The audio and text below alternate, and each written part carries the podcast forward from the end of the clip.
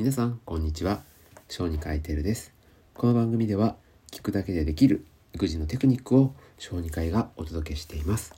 今日は育児書で良いと思ったフレーズを皆さんに紹介しようと思います。本は、えー、これだけで子供が変わる魔法の一言から紹介しようと思います、えー、今回は頑張っている子供に対してかけた方がいい言葉やめた方がいい言葉ということでお話をしようと思います。何か必死に努力している子供に向かって皆さんどういう言葉をかけていますか？もう簡単に頑張れって言ってる方多いと思うんですね。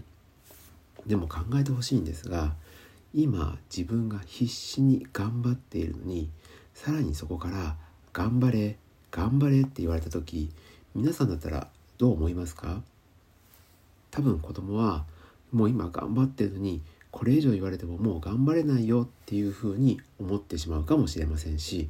今自分が100%頑張ってるのにこれだけじゃ足りないからもっと頑張れ頑張れって言われているのかなっていうふうに子供は感じるかもしれませんつまり親は必死に応援してるつもりが子供のまやる気頑張る気持ちを削いでいる可能性があるかもしれませんね。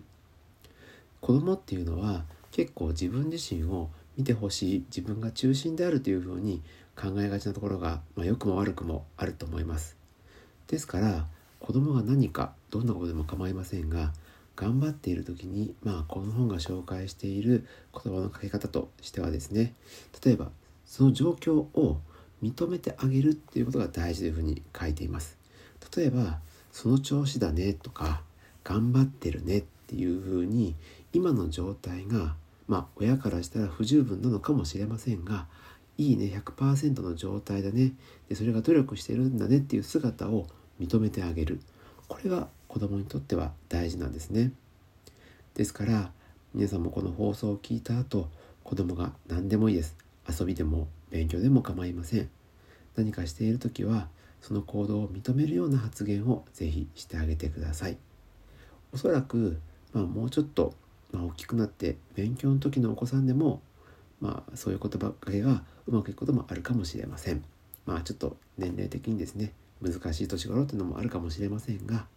まあ、ちっちゃい子供にはこの言葉よく聞くと思うので是非、えー、明日から使ってみてください。それではまた次回の放送でお会いしましょう。小児科医テルでした。